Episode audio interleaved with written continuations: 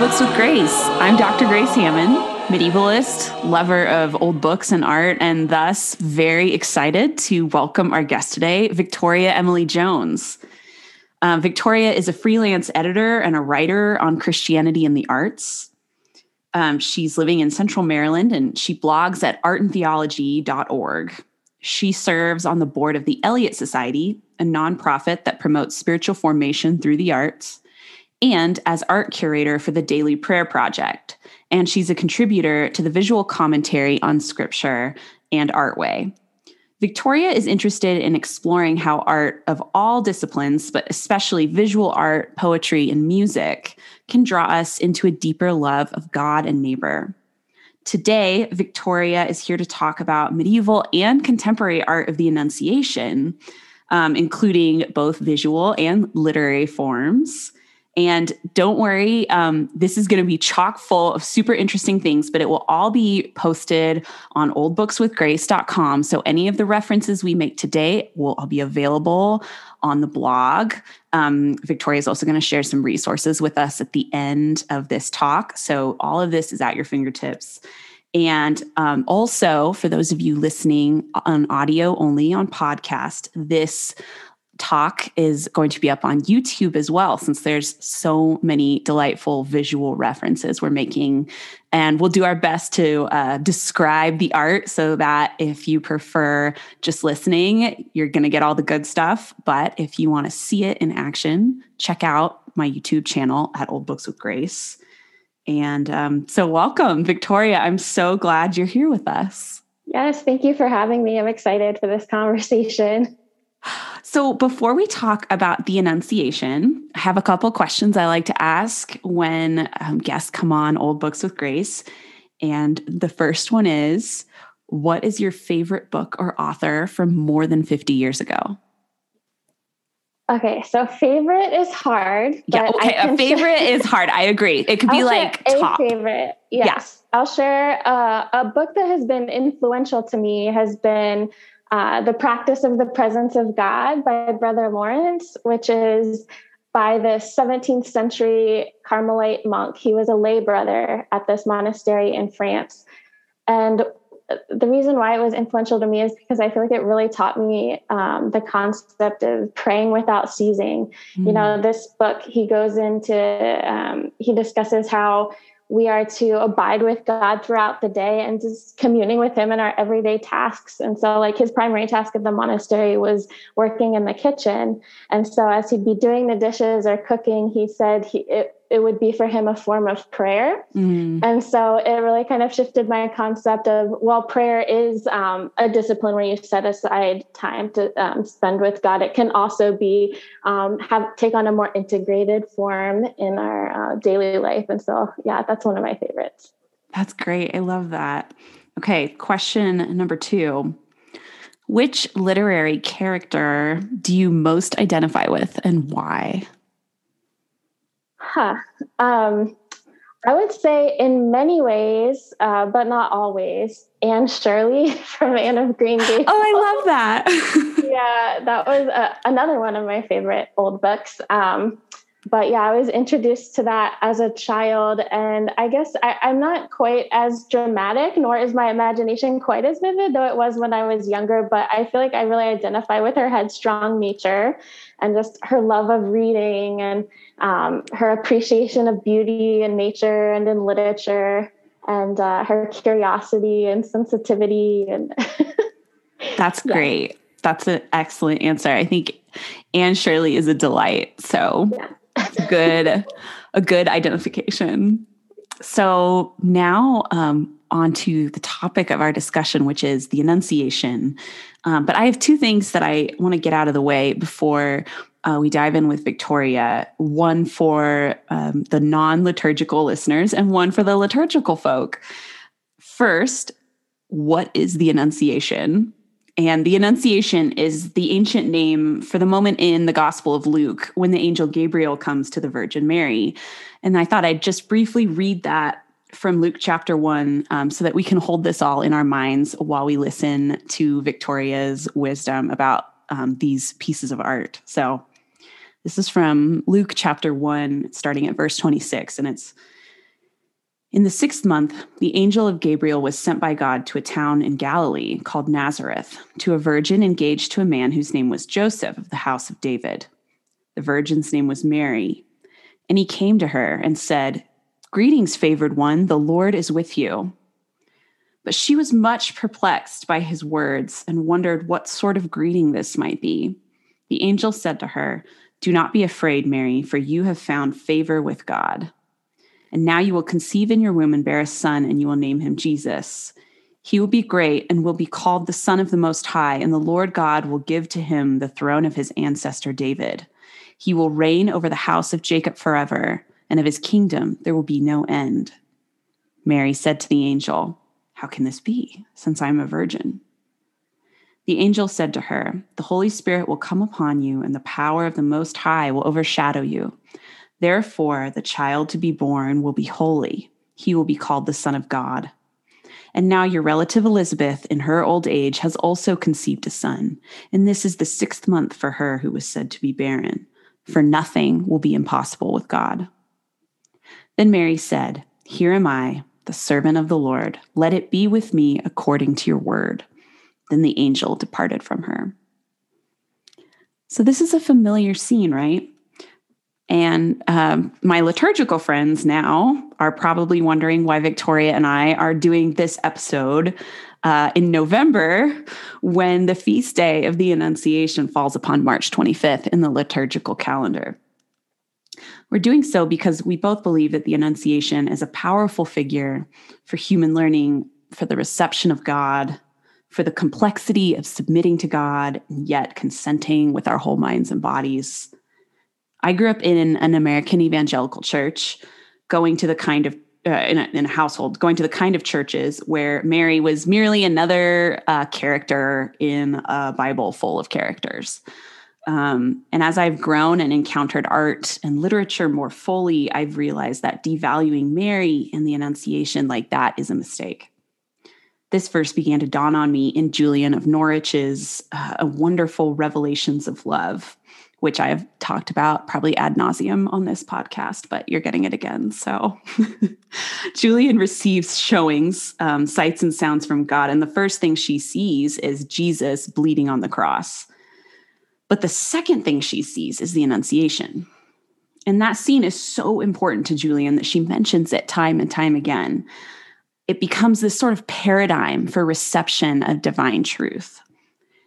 Um, Mary is little and limited in her humanity. She's a created person, but she embraces that createdness so fully that she's completely open to her creator. And Julian explores that revelation in order to also open herself up to the truths that God gives her. Since Advent is only in a few weeks, and like Mary gestating Jesus, we're all waiting and learning how to receive God all the time we thought it would be a really nice kickoff to the holiday season. Mary and this story have so much to give us. So, with that in mind, Victoria, let's start. What do you want to share with us today? Yeah, so first I want to say um, to give a, a, little bit of a sense of my religious upbringing, it was similar to yours, American evangelical Christianity. And so I grew up in a Baptist church and I'm currently in a Presbyterian church. And so in my tradition, there's not a whole lot of talk about Mary. Um, the only song I could think of about Mary that we sing is Mary, Did You Know? Which is a less than like great song, yes. really. yes, yes. um, but yeah, I mean, of course, I always, you know, knew that Jesus had a mother.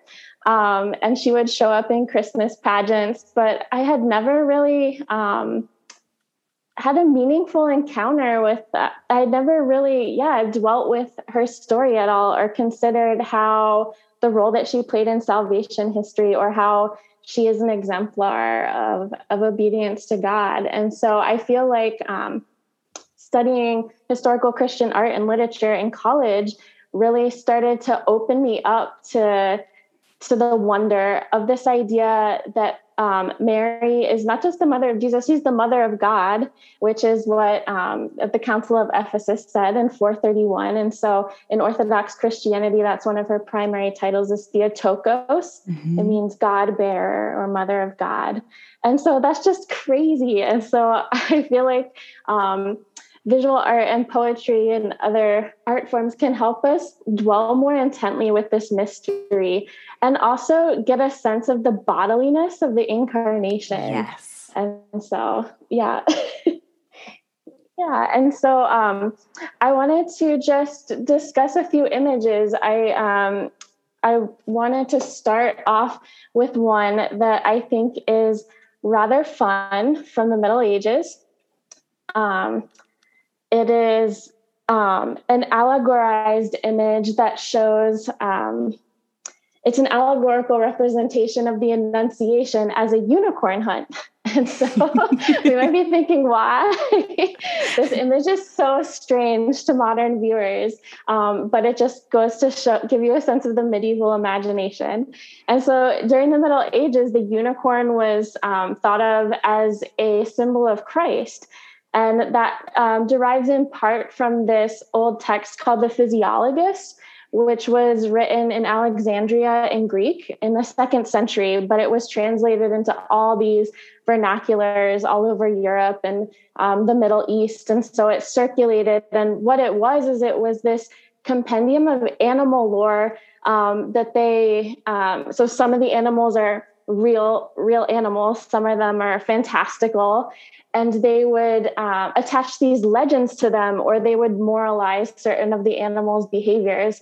And so the legend goes that the unicorn um, could only the unicorn is a wild animal and it could only be tamed uh, by a virgin and so when it when it sensed a virgin nearby, a chaste young woman, it would go and lay its head in her lap and making itself vulnerable. And so this, of course, was read as an allegory of the incarnation, how Christ came to the Virgin Mary um, and so Martin Schongauer is one of the many artists in the 15th century who painted this allegory. And so if you're looking on the YouTube right now, I'm showing an image from two of the exterior wings of an altarpiece from a Dominican monastery in Colmar, France. And this is from around 1480.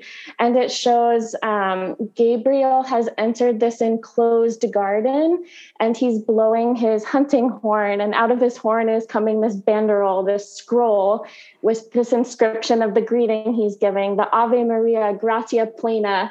And um, so he and then on the other side the other wing you see the unicorn with a, a long horn like a narwhal is how it, unicorns are often depicted in europe um, he's laying in the lap of the virgin mary and um, all around you'll see these other inscriptions um, which um, help us interpret the image. And so, this is another thing that's a little bit different in um, biblical interpretation today, or maybe not, depending on your tradition. But in the Middle Ages, um, theologians would often read a lot um, of the New Testament into the Old. Um, and so, they would develop these typologies, by which I mean they would read different objects or events in the Old Testament as prefigurements of things that would happen um, under the New Covenant. And so, one of the, uh, so Mary, um, there were a lot of metaphors for her that were drawn from Old Testament texts. And this image gives us some of them. And one of them is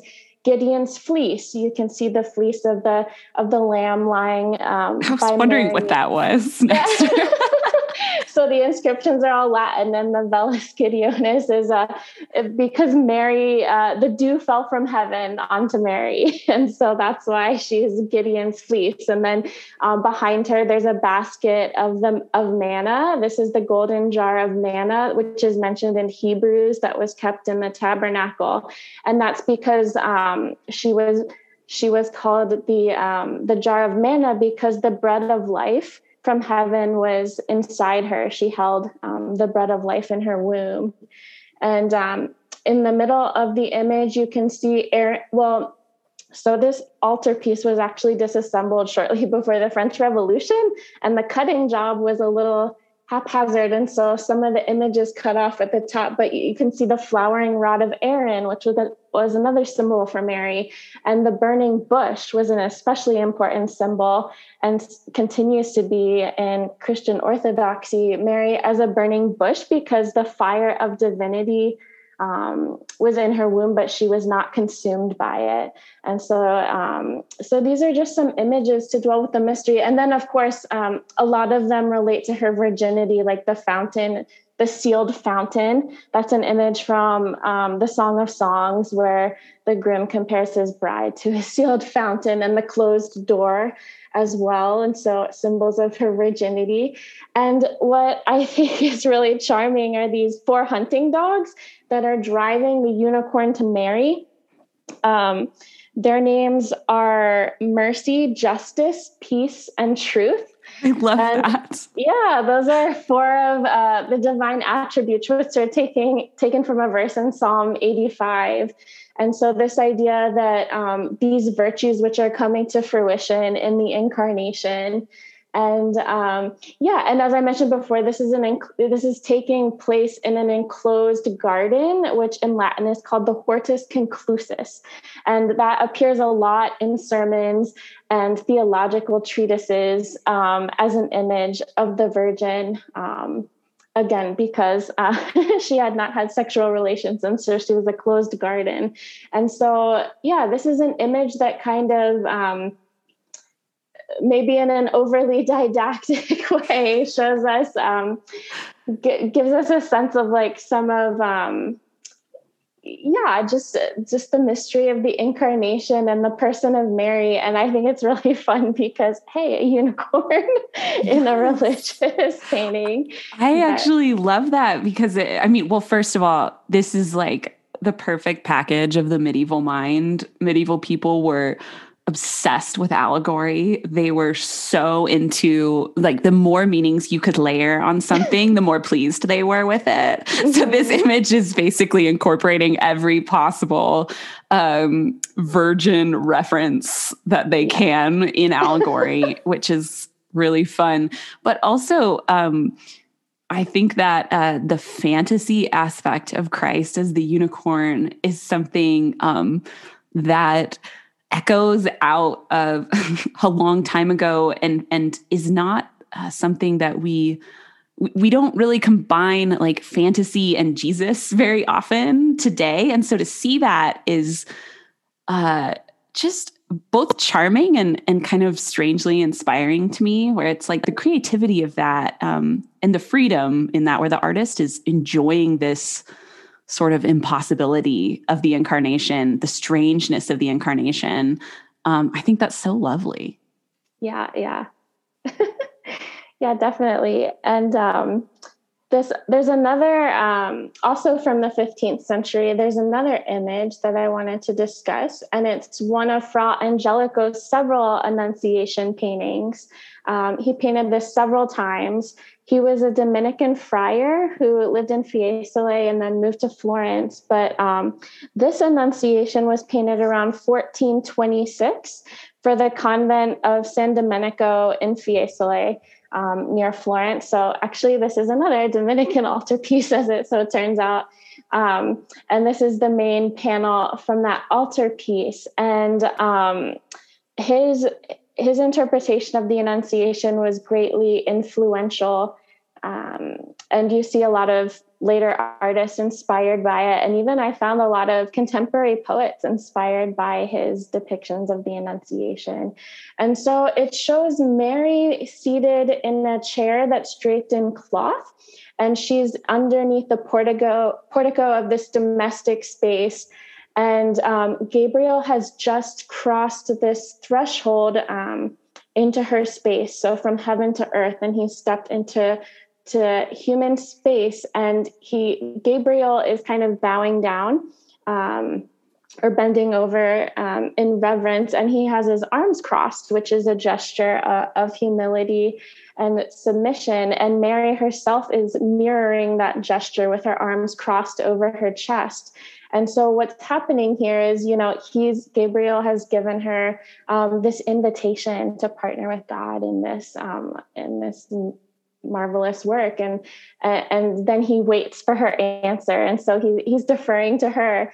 And she um and and she says yes. And so she, the crossed arms is her you know submitting to this this will of god that has been revealed for her this um, plan that he god has for her life and so um, notice the the very vivid uh, blue mantle that she's wearing. This painting was actually just restored a few years ago, and it is so gorgeous in its restored state. The colors are really so bright, really vibrant. And so her robe was painted with lapis lazuli pigment, which was a very expensive blue pigment. And, and the blue had come to um, be one of the colors that um, was associated with the Virgin Mary, and it's supposed to evoke the idea of heaven.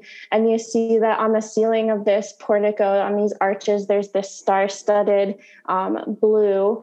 Um, so it's like a, a vast, like heavenly space. And so this is kind of like paradise coming into um, paradise being reopened.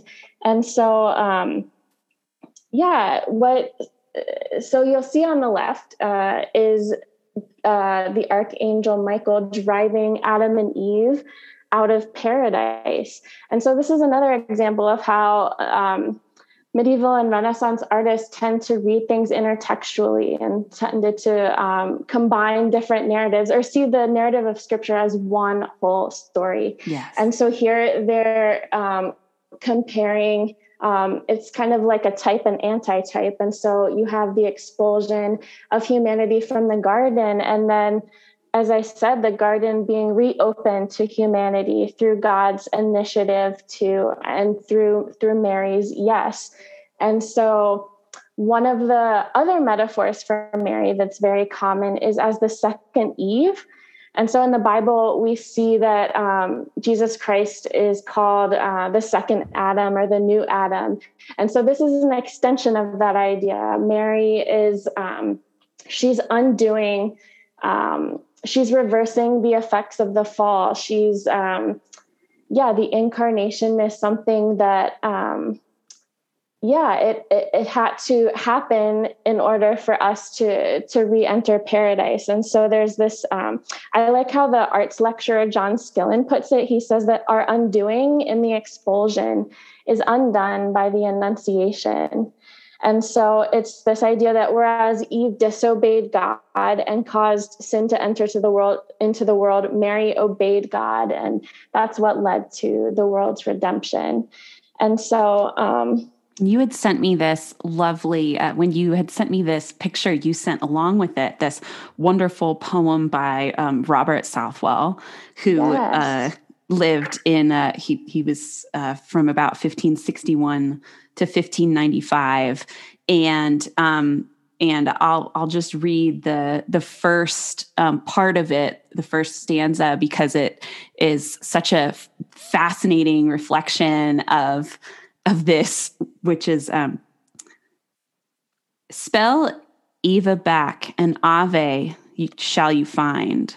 The first began, the last reversed our harms. An angel's witching words did Eva blind. An angel's Ave disenchants the charms. Death first by woman's weakness entered in, in woman's virtue life doth now begin. And it continues on, but this um, this cleverness that he begins with the, the reversal. So Eva is Latin for Eve, and Ave is Latin for hail, as in the angel's salutation to Mary. And so this idea of the of the second Eve and the reversal of um, of the the curse of Eden through Mary is such a, this is such a potent representation of that um, both the fra angelico painting and the southwell right poet. right Yeah, and I also wanted to share um, one thing I didn't mention yet about this image is just this lovely detail of this book that's on Mary's lap. And that became a really common way to represent the scene. It would show um, Mary in this solitary act of reading. And um, yeah, of course, it's anachronistic. And the historical Mary we don't know, but probably couldn't read. There's some traditions that said she was learned and that she was literate. Um, but in the in the middle ages especially in the west she's shown with this book that you know resembles the small books of hours that were being um, that were really popularized during the middle ages. And as women's literacy increased during these centuries and um, you know women's religious orders expanded this annunciation the image of the annunciation and mary reading became an inspiration to these women and a validation of their own vocations and their own um, desire to learn and to read scripture and study um, I love that. And another uh, wonderful thing about the the book, the use of the book, which is um, you know it's a book of prayers but it's also as you were saying a symbol for for learning specifically is that um, it really highlights how uh, so many medieval theologians and folks thought of the Annunciation as a moment um, specifically of learning, which I think is is so interesting because we don't typically think of this as like a learning moment or or something like that,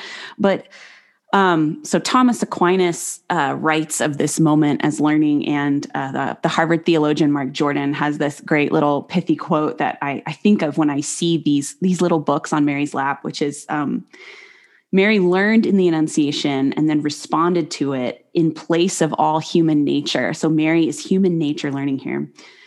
Gabriel was her teacher, a mediator repairing the wrong done in Eden by a fallen angel.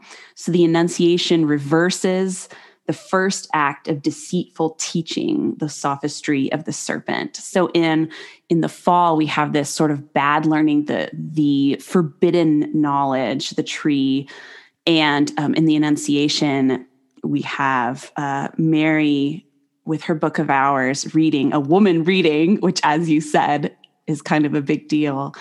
And um, this learning in the place of all human nature. And i just love that image.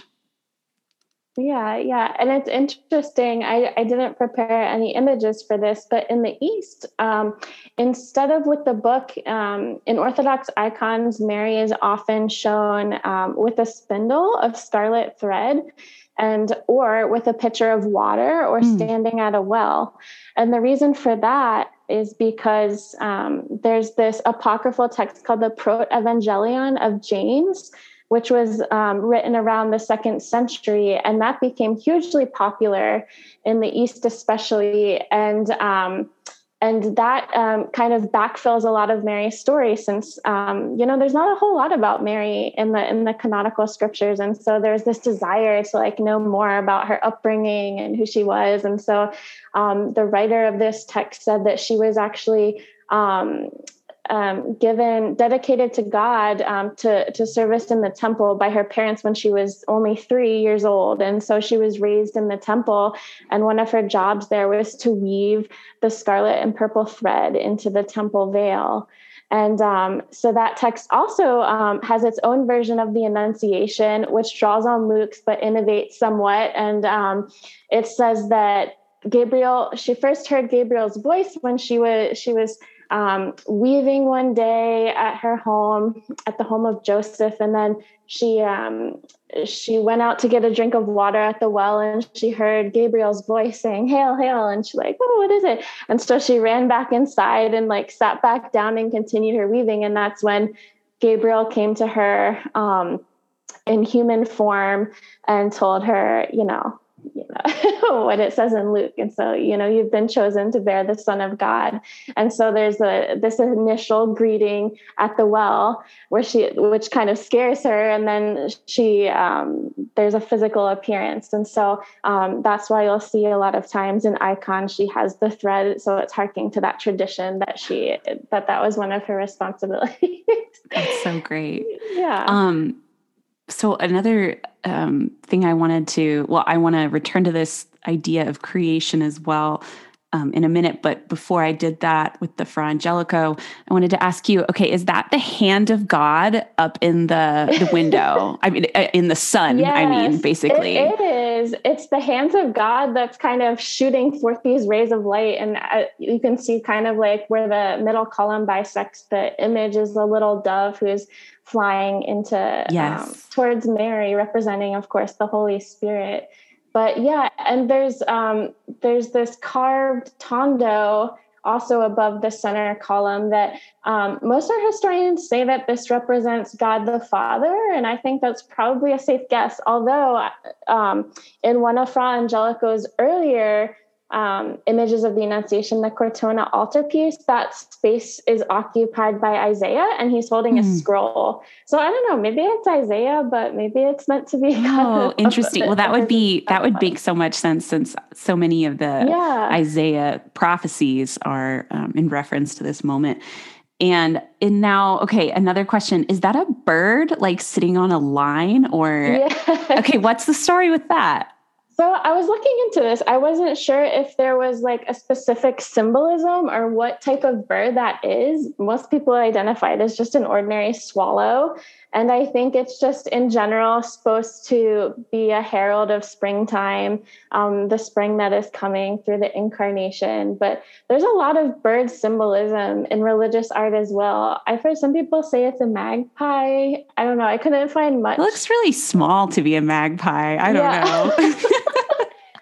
but yeah, it's just this like cute little naturalistic. It's really detail. cute. But, but that also, like you said, a lot of times as naturalism became um, during the Renaissance, this was kind of at the beginning of the Renaissance, as it became more of um, something that artists pursued, there is still a desire to to read into these naturalistic things a symbolism as well. so yes, yes. Well, I, I feel like none of these artists just did stuff randomly. Um, mm-hmm. They were always thinking about how they could open up um, meaning and the Word of God, and um, and then enclose it again in further meaning. so, yes, um, and also there, um, it's hard to see in the image that I have, but on the left, the, just the details of all the foliage and the lawn and yes. the trees and the fruit is amazing. It's and beautiful. so this this altarpiece is now at a museum at the Prado Museum in Madrid, and so I saw it in person right after its restoration and it's just it's just such a wonder to look at like a technical wonder but also just the spiritual meaning of it. It just it, it really moves me and mary's you know posture of submission which is also an act of agency. And um, yeah i just really love it. I love it too. And it reminds me of another uh, another medieval um, thought about the Annunciation and and they're tying it super close to creation and Genesis and um, Eve is that um, in the Vulgate Bible, which is the the Latin Bible that medieval Christians used um, before vernacular translations really became a thing. Um, when Mary says, "Let it let it be unto me," basically, she uses the the word fiat, which is mm. Latin for "let it be." Or or may it be so. Um, and that is the same word uh, in the Vulgate translation of Genesis when God says, "Let there be light," and there was light. So fiat, fiat. So this word took on importance and tied these two moments together, where it was creation and then um, Mary's co-creation um, and her participation in the redemption of the world. And so I, that's something else that I just love about this echoing imagery of Mary with creation, with all this beautiful um, garden scenery in this yes, piece. That that's so gorgeous. I love that. Yeah, the idea that God's let it be in the beginning, and now Mary's let it be, which is initiating a new beginning. Yes. And so it's like a, a new creation, and yes. and it's her word that that it all hangs on and of course you know god's initiative but um, through mary and so yes and that's why the what you were pointing out um, that mary's act of submission here we, we can have such a negative response to the idea of submission today especially um, in american christianity. And um, because partially because of how it's been wielded against women mm-hmm. for so many centuries. But these twin fiats, these twin creative fiats, remind us that Mary um, has powerful agency here, and that um, that her consent is is a major part of this uh, of of the incarnation, which is so uh, amazing and powerful to think about. Um, and uh, and just a new kind of a reminder of that we've kind of doled down submission into this thing that can be pretty gross at times mm-hmm. but that this that the submission of mary is something wild and life-changing and totally filled with um, with agency here so right right yeah, and I love how in the in the poem that you read the first stanza of by Robert Southwell, um, the second stanza says, "O virgin breath, the heavens to thee incline," and it, and it goes on. So here you kind of see Gabriel inclining towards Mary, and heaven kind of breaking forth on Mary, and there's this idea that Mary, so heaven is now in Mary's womb in a sense, because if heaven is wherever God is, and God is now in Mary's womb, um, there's a sense in which yeah heaven is is her is her womb. And so i love that image as well. That's wonderful. Do you want to share the next one with us or? Yeah i'd love to. So um, moving forward a few centuries i wanted to uh, discuss henry ossawa tanner's annunciation from 1898 and he is an African American artist who was born in Pittsburgh shortly before the Civil War and um, he ended up um, moving to, to France to escape discrimination. And but he painted to really great international acclaim and um, biblical subjects were what he um, became most famous for. And this was his first major painting on a biblical subject. And he painted this the year after he returned from a six week trip to the holy land. And so he was very interested in bringing some kind of historical authenticity to his paintings. You know, he wanted um, uh, the ethnicity to be believable and the setting to be believable. And so he was um, informed very much by his trip and by the sketches he did there and the homes that he had visited. And in fact, the there's a rug in this painting and there are some ceramic vessels, and those are things that he had brought back with him from mm. Palestine. Um, and he he painted from from those. And so what this image shows is it shows um, you know, a young Jewish uh, Mary from from Israel with dark hair. She's in her bedroom. She's sitting on her bed, and the sheets are all kind of, um, you know, tussled. And um, there's a red cloth that's hung around her bed, and there's um, it's a very Spartan chamber. It's just um, you know a shelf with the you know a few jars on it, um, some drapery, and just a, a, stone floor and plaster walls that's kind of peeling. Um, but what makes one of the things that makes this uh, painting so diverge so much from t- tradition is how the artist has chosen to represent Gabriel, mm-hmm. and it's as this shaft of light. It's just this this really luminous line that just kind of you know cuts into this space, and it's at the left side of the image, and um, which is an interesting choice for a, a painter who uh, is typically a realist, what you would call a realist painter. And he was, um, his teacher was Thomas Eakins, the famous American realist painter. But here he didn't want to anthropomorphize Gabriel. He wanted something more mysterious. And I think also that this choice to show Gabriel as a beam of light it harks back to um, the pillar of fire that led mm. um, Moses and the Israelites through the desert into the promised land. And so I see in this, um, you know, the idea that Christ in his incarnation has come, um, this is the presence of God come to lead his people um, to rest to the promised land out of their, their slavery to sin. Um, and so Mary's kind of looking at this beam with, um, I, I sense in her face some trepidation and mm-hmm. she's kind of clenching mm-hmm. her hands together. I immediately um, noticed her hands. I mean, look at yes, you, there's tension tense. in her yes. fingers. She's not uh she's not relaxed. She's listening yes. intently, and there's some nerves there too. Right. And so I wanted to show this as a counterpart to the other images where it seems like it's focusing more at the end of the encounter where she submits. This is slightly before she decides how to respond. She's kind of weighing and reflecting on what the angel's saying. Um, and as people as you read the the passage from luke you'll see that mary kind of cycles through um, these different emotions and reactions throughout the course of that encounter because um, i wrote down the word um, was it perturbed or there was um, I, it said that she was perplexed by the saying mm. she was um, so she had this perplexity and then she questions she she inquires like how how can this be um, and so it's kind of like an honest doubt, and um, which is not antithetical to faith because after um, you know the angel tells her, she's like, "Okay, I'll yes. do it. I'll do it." And I mean that's um, why Mary is.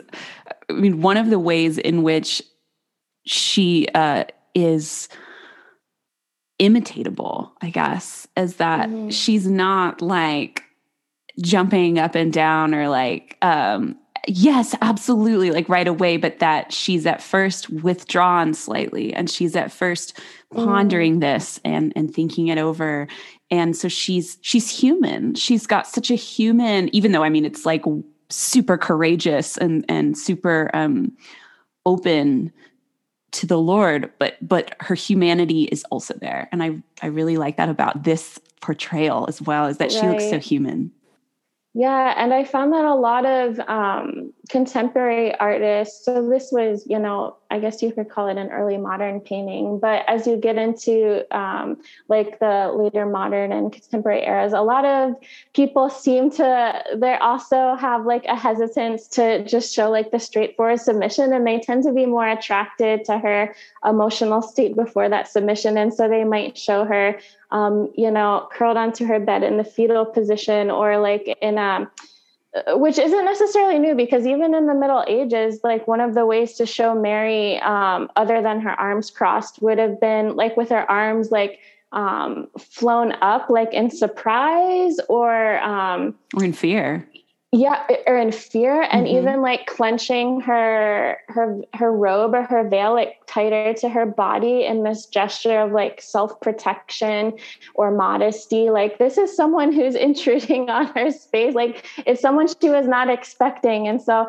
yeah i see that as a corollary to the times when you know god will you know speak into our lives um, maybe through someone else or um, or just through uh, through a sense of like divine guidance and like we feel uh, called toward a certain thing whether it's you know a particular vocation or called to to perform a particular task or to whatever it might be and so that that call can be scary and um, mm-hmm. but yeah not to compare that to like the, the magnificence of like what Mary did, but like in a small way. Yeah. Um, like the ways that we are called to like listen to God's voice and obey. Yeah, we can definitely look to Mary as as a model for that.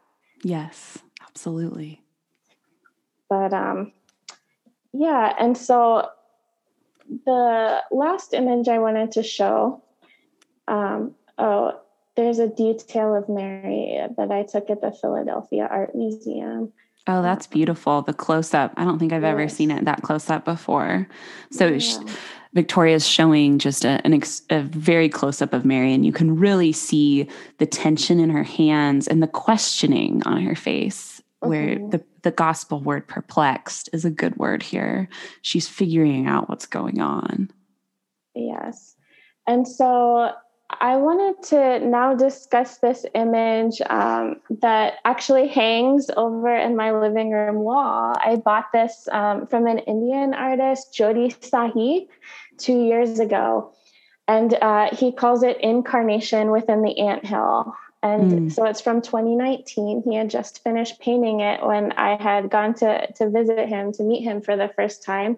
He lives in South India, about an hour outside Bangalore and he's really interested in um, what you might call eco-theology, like um, a concern for um, like the environment and like a very earthy Christianity and um, he is a Christian artist. His his mother was Christian, his father was Hindu, and he em- embraces the Christian faith. Although he does qualify, he calls himself a non-conformist Catholic.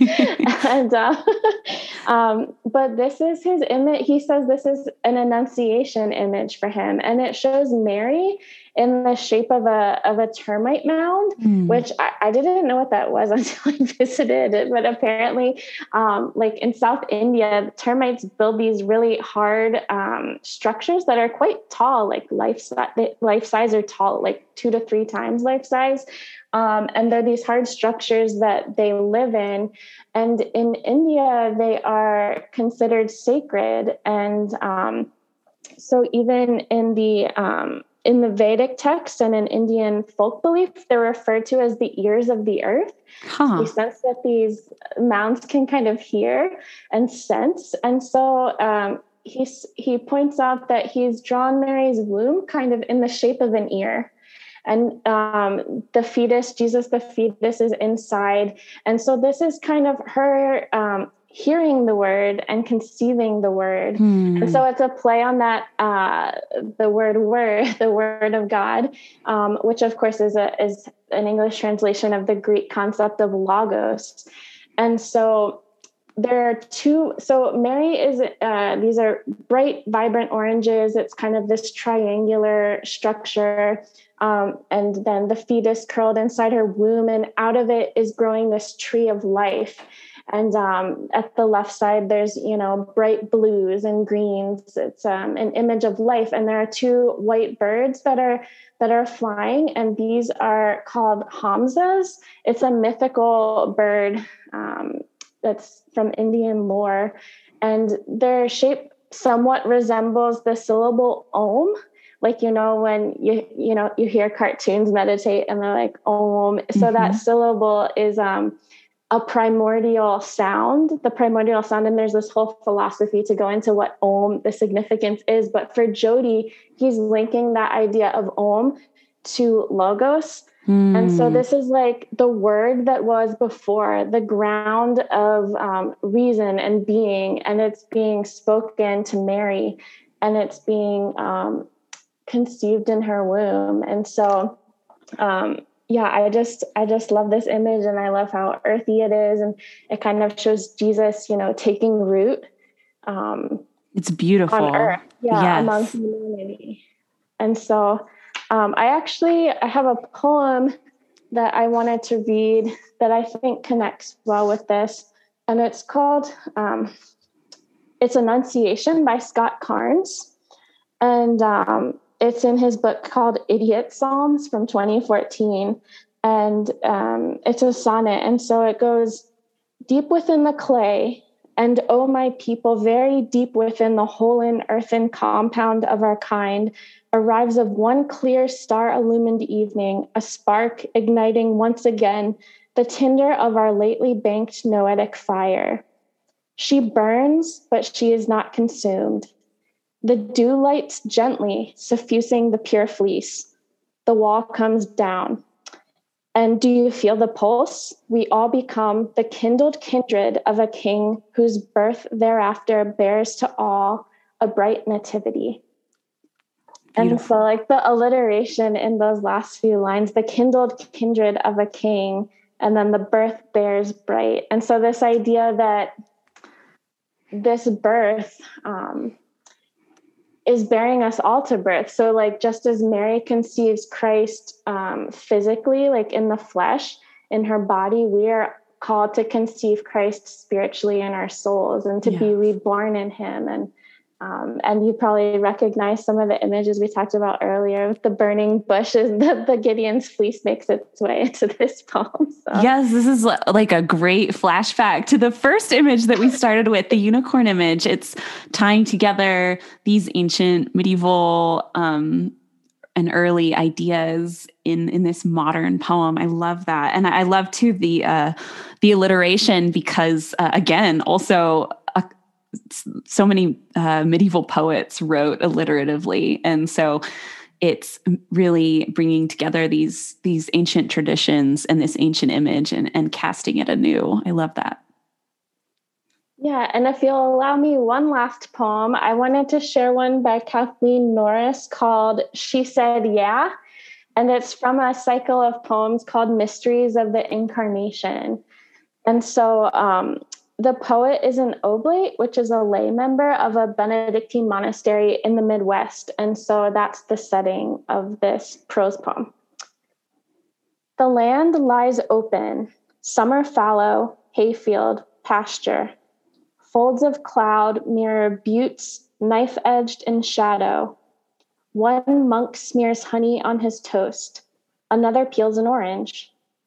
A bell rings three times, as the Angelus begins, bringing to mind Gabriel and Mary. She said, Yeah, the Rolling Stones sing from a car on the interstate. She said, Yeah. And the bells pick it up, many bells now, saying it to Mechtild, the barn cat, pregnant again, to Ephraim's bluebirds down the draw, to the grazing cattle and monks, virgins some of them, eating silently before the sexy tongue of a hibiscus blossom at the refectory window she said, Yeah. And then the angel left her. and so I love just this picture of the renewal of all things that was made possible by the incarnation and just how the reverberations of Mary's yeah are just um, the poet hears them in, you know, ordinary things. Um, like you know the lyric of a rock song from the rolling stones coming from the car window this love song. She said yeah or just like the curve of a hibiscus that she calls sexy and um, just like the monks you know spreading honey on their toast. And it's just um, the story of the incarnation is still continuing and christ is being you know reborn. And the angelus is a is a prayer that's said in the morning noon and night um, that just um, it pays respect to the the mystery of the incarnation. So that's what that reference is. Beautiful, and I think that um, that it w- I was listening to you reading Kathleen Norris's poem and thinking to myself, she's finding the Annunciation in ordinary places, um, and and this this idea of saying yes and of the rebirth of the world and um, so maybe in honor of the of all of the enunciations we've looked at and and thought through, um, maybe this week, uh, if if you're listening or watching, if if you want to start looking for enunciation, where are you seeing it? Um, where is it appearing? Is it in a song? Is it um, in poetry or in an image specifically? And and this could be in secular as well as religious art. Um, the Lord speaks to us through all kinds of mediums and um, these these poems and these these beautiful paintings and and art remind us of that um, of the gift of the Annunciation. So, um, Victoria, that was so wonderful. And I learned so much, especially about the contemporary stuff, which I have no clue about. So that was really fun to see um, it almost felt liturgical in the drawing together of time past and time present and um, bringing uh, all of these the the ancient images and the modern images together. And i so appreciated that. But um, if listeners or viewers want to learn more do you have some other resources that you could suggest that people can go to um, to get more information and learn more yeah, so first, um, as Grace shared at the beginning, my blog, artandtheology.org, um, it really does uh, what I what I try to do here, which I'm glad that you you see it, Grace, is try to bring together old and new and see, um, you know, biblical art of today as part of a lineage. Um, and even when it's created um, even when the art is not by a person of faith, it can still have a lot to teach us. And um, I, but I really love like looking back to to earlier eras and just kind of recovering just these gifts and resources that artists have left us, that poets have left us. And so, um, art and theology, I. Um, I try to post about once a week, and I do share poetry there, and I share um, images from exhibitions I go to, and just from artists I'm meeting. Um, but specifically about the Annunciation, I wanted to recommend a book called The Annunciation: A Pilgrim's Quest by Mark Byford. And it's quite a hefty book. it's like 600 some pages, but it's so accessible. And so I, you can find a review of this on my blog. Um, but it came out a few years ago, and he's a journalist from the UK, and he went um, uh, to several countries interviewing all these people about the meaning of the Annunciation and what it means to them.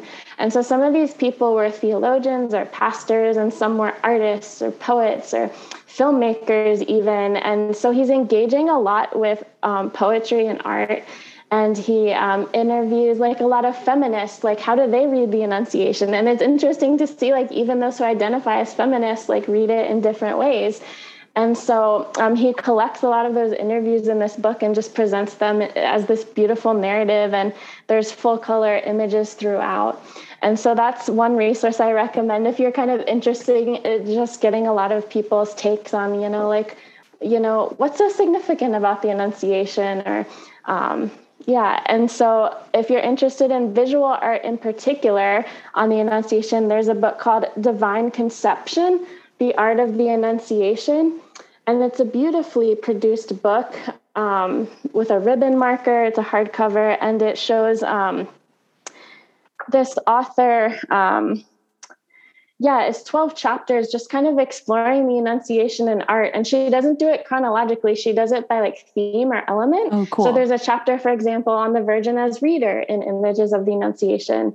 And there's this idea, um, kind of that Jyoti's painting harks to, is the idea of conceptio per aurem, the idea that Jesus was conceived through the channel of the ear. Hmm. So there's a whole um, chapter that traces that in art history. Oh, amazing. Um, so yeah, that, and then last there's um, a collection of poems called Annunciation 16 Contemporary Poets Consider Mary. And so this one is from 2015 from Phoenicia Publishing. And so it's edited by Elizabeth Adams, who commissioned 16 poets to respond to Luke's narrative of the Annunciation um, or or just to the Annunciation in general. And what's interesting about it is that the poets come from all different religious backgrounds, and so um, and it's mostly women, so Muslim women, Jewish women, um, you know, atheist women, and they're all. It's a great collection of poems, and some of them have written multiple poems, um, and all on that topic. So. Wonderful. I actually am going to order those books ASAP because they all look so great and interesting. So thank you for sharing those resources with us. And I'll make sure to have uh, the links up for those as well um, with their information on oldbookswithgrace.com um, for anybody who is interested in that. Well, maybe not the links since I've mentioned before, I'm trying to avoid Amazon, but uh, the authors' names so that you don't have to frantically be looking for a pen right now to scribble them down. So great, great. Yeah. Um, and then, uh, do you have any like social media that interested folks can keep up with what you're up to? Yeah, so uh, right now I'm probably most active on Instagram, and that's at art underscore and underscore theology and um, yeah i just uh, i use that to post pieces of visual art and just to just to teach about those images. But i'm also on twitter at art and theology. And i'm on facebook uh, art and theology has a facebook page. I think it's just at art and theology. Great. Um, and i will post my blog post there if you want to follow me that way. Excellent Thank you so much. That would be great. And Victoria, thank you so much for coming on and for all of the the prep you put into um, sharing these pieces of art and making them really accessible to us. And we so appreciate it. For having thank you. me, I really enjoyed it. It was a, it was our pleasure. Thanks for listening to Old Books with Grace. I hope you guys um, found today's lecture and conversation with Victoria is interesting and enlightening and um, and peace bringing as I did. Um, it would be great if you enjoyed this conversation, if you could rate the podcast or subscribe. I really appreciate it, and it helps other people find old books with grace. You could also follow me on Instagram or Twitter. My Instagram handle is at Old Books with Grace, and my Twitter is Grace Hamman PhD. And I would love to hear your thoughts and get to know you on through those venues. Thanks again for listening. And next week will be a Thanksgiving break, and then the week after that, we'll start a new series on Advent and Christmas carols. So I'm excited for that. Thanks.